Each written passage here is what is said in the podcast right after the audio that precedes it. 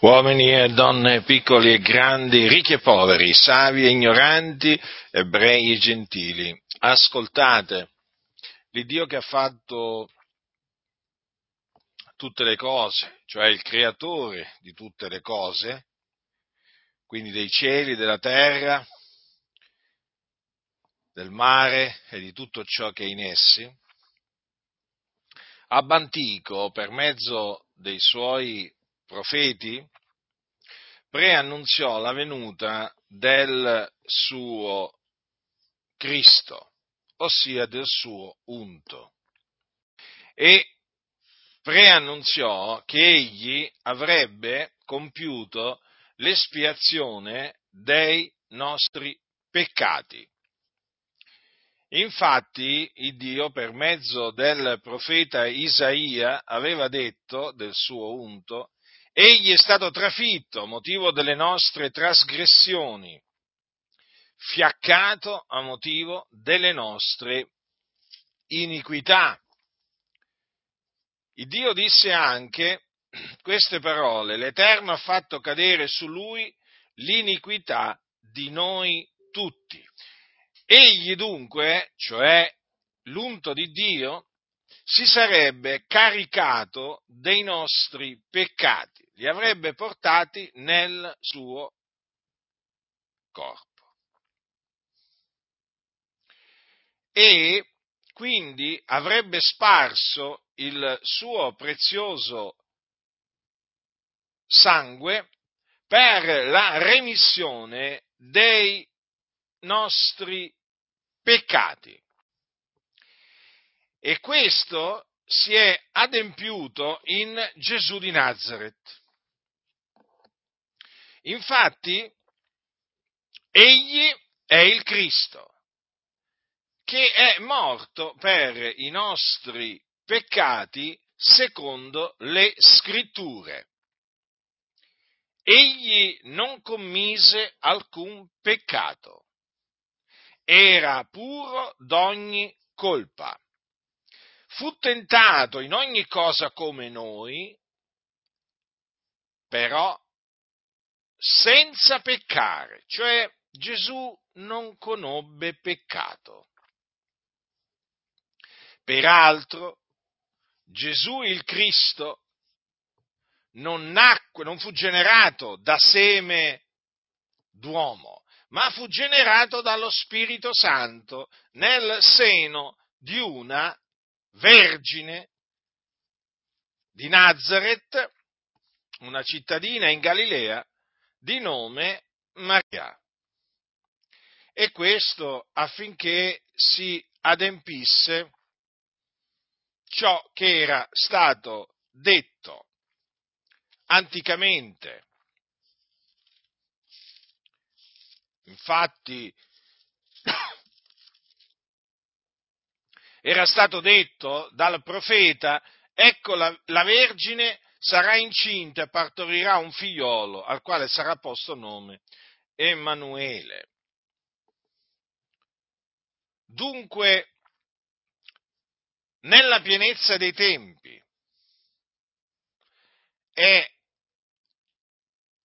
nato a Betlemme, la città della Giudea, Gesù che è il Cristo, di cui appunto Dio aveva preannunziato la venuta. Venuta che aveva come scopo quello di appunto compiere l'espiazione dei nostri peccati.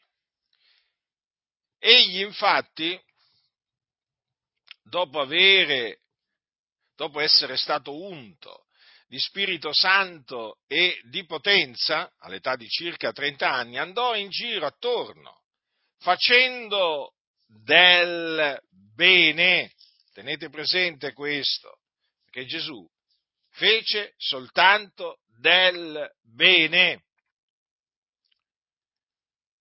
E guarendo tutti coloro che erano sotto il dominio del diavolo, perché Dio era con lui. Egli fece segni, prodigi, opere potenti, perché il Dio era con lui. Ma i giudei lo odiarono, lo perseguitarono e poi lo arrestarono. Uno dei discepoli di Gesù, infatti, di nome Giuda Iscariota, lo diede nelle mani ai capi sacerdoti e agli anziani, lo vendette loro. Quindi essi lo arrestarono. Lo condannarono a morte, naturalmente ingiustamente, perché Gesù non aveva commesso alcun peccato degno di morte. Non aveva commesso alcunché di male. Eppure i giudei, per, mediante il Sinedrio, lo condannarono a morte per bestemmia, perché aveva dichiarato Gesù di essere il figlio di Dio, ed era il figlio di Dio. Ma essi non gli credettero. E poi, dopo che lo condannarono a morte, lo diedero in mano di Ponzio Pilato, il governatore della Giudea. Ponzio Pilato il quale sentenziò che Gesù doveva essere crocifisso, perché i giudei gridarono crocifiggilo, crocifiggilo. Il loro desiderio era quello di vedere Gesù in croce, crocifisso. E allora Pilato, per soddisfarli, sentenziò appunto che fosse fatto quello che il popolo chiedeva. Ma tutto questo avvenne affinché si adempissero le scritture. Il Dio guidò tutti affinché si adempisse quello che aveva detto dover accadere. E infatti questo è quello che avvenne. Gesù fu portato al Golgota e crocifisso in mezzo a eh, due malfattori, i quali invece meritavano di essere crocifissi. Avevano fatto delle cose malvagie degne appunto di morte ma Gesù non aveva commesso alcunché di male, ma era il Cristo e quindi si dovevano adempiere in lui le parole dei profeti. E così egli là sul Golgota portò nel suo corpo i nostri peccati. Egli, noi vi dichiariamo, è morto per i nostri peccati secondo le scritture. E dopo essere morto, cioè dopo che spirò, egli fu posto nel sepolcro, fu seppellito. Il terzo giorno il Dio lo risuscitò dai morti affinché si adempissero le parole di Davide, che era profeta, il quale aveva preannunziato la resurrezione del Cristo, dicendo e anche la mia carne riposerà in speranza, poiché tu non lascerai l'anima mia nell'Ades e non permetterai che il tuo santo vegga la corruzione. In un altro, in un altro luogo, cioè in un altro salmo, egli disse, appunto, eh, citando le parole, delle parole di Dio, tu sei il mio figlio, oggi ti ho generato. Anche queste parole, infatti, riguardano la resurrezione del Cristo. Quindi Gesù Cristo risuscitò dai morti il terzo giorno secondo le scritture e apparve ai testimoni che erano stati innanzi scelti da Dio. Quindi si fece vedere vivente con molte prove per diversi giorni. Ed egli è risuscitato a cagione della nostra giustificazione. Quindi questa è la buona novella che vi annuncio che Gesù di Nazareth è il Cristo e Egli è morto per i nostri peccati.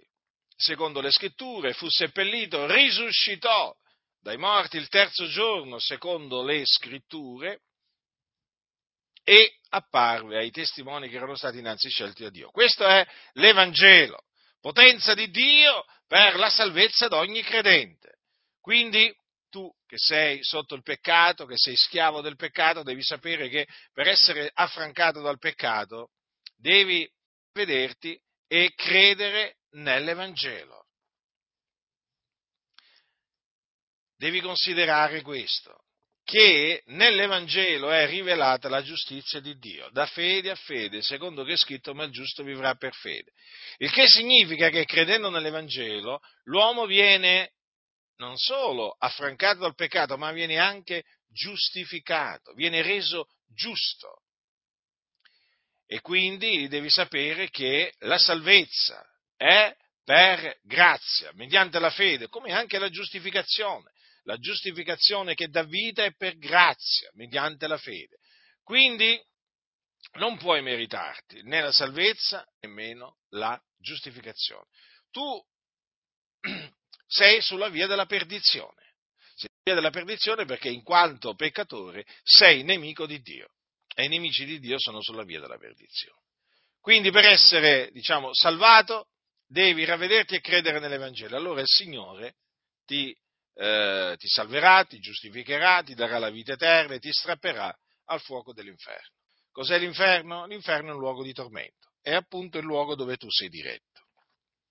Sei diretto all'inferno appunto perché sei un peccatore. L'ira di Dio è sopra di te. Non c'hai, non c'hai scampo, non c'hai scampo, c'è solo una via di salvezza. Eh?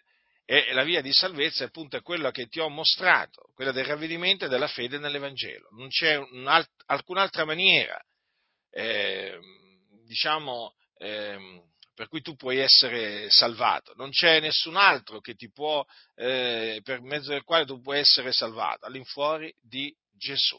Ricordati, Gesù Cristo è il Salvatore del mondo in nessun altro è la salvezza, perché non v'è sotto il cielo alcun altro nome che sia stato dato agli uomini per il quale noi abbiamo ad essere salvati.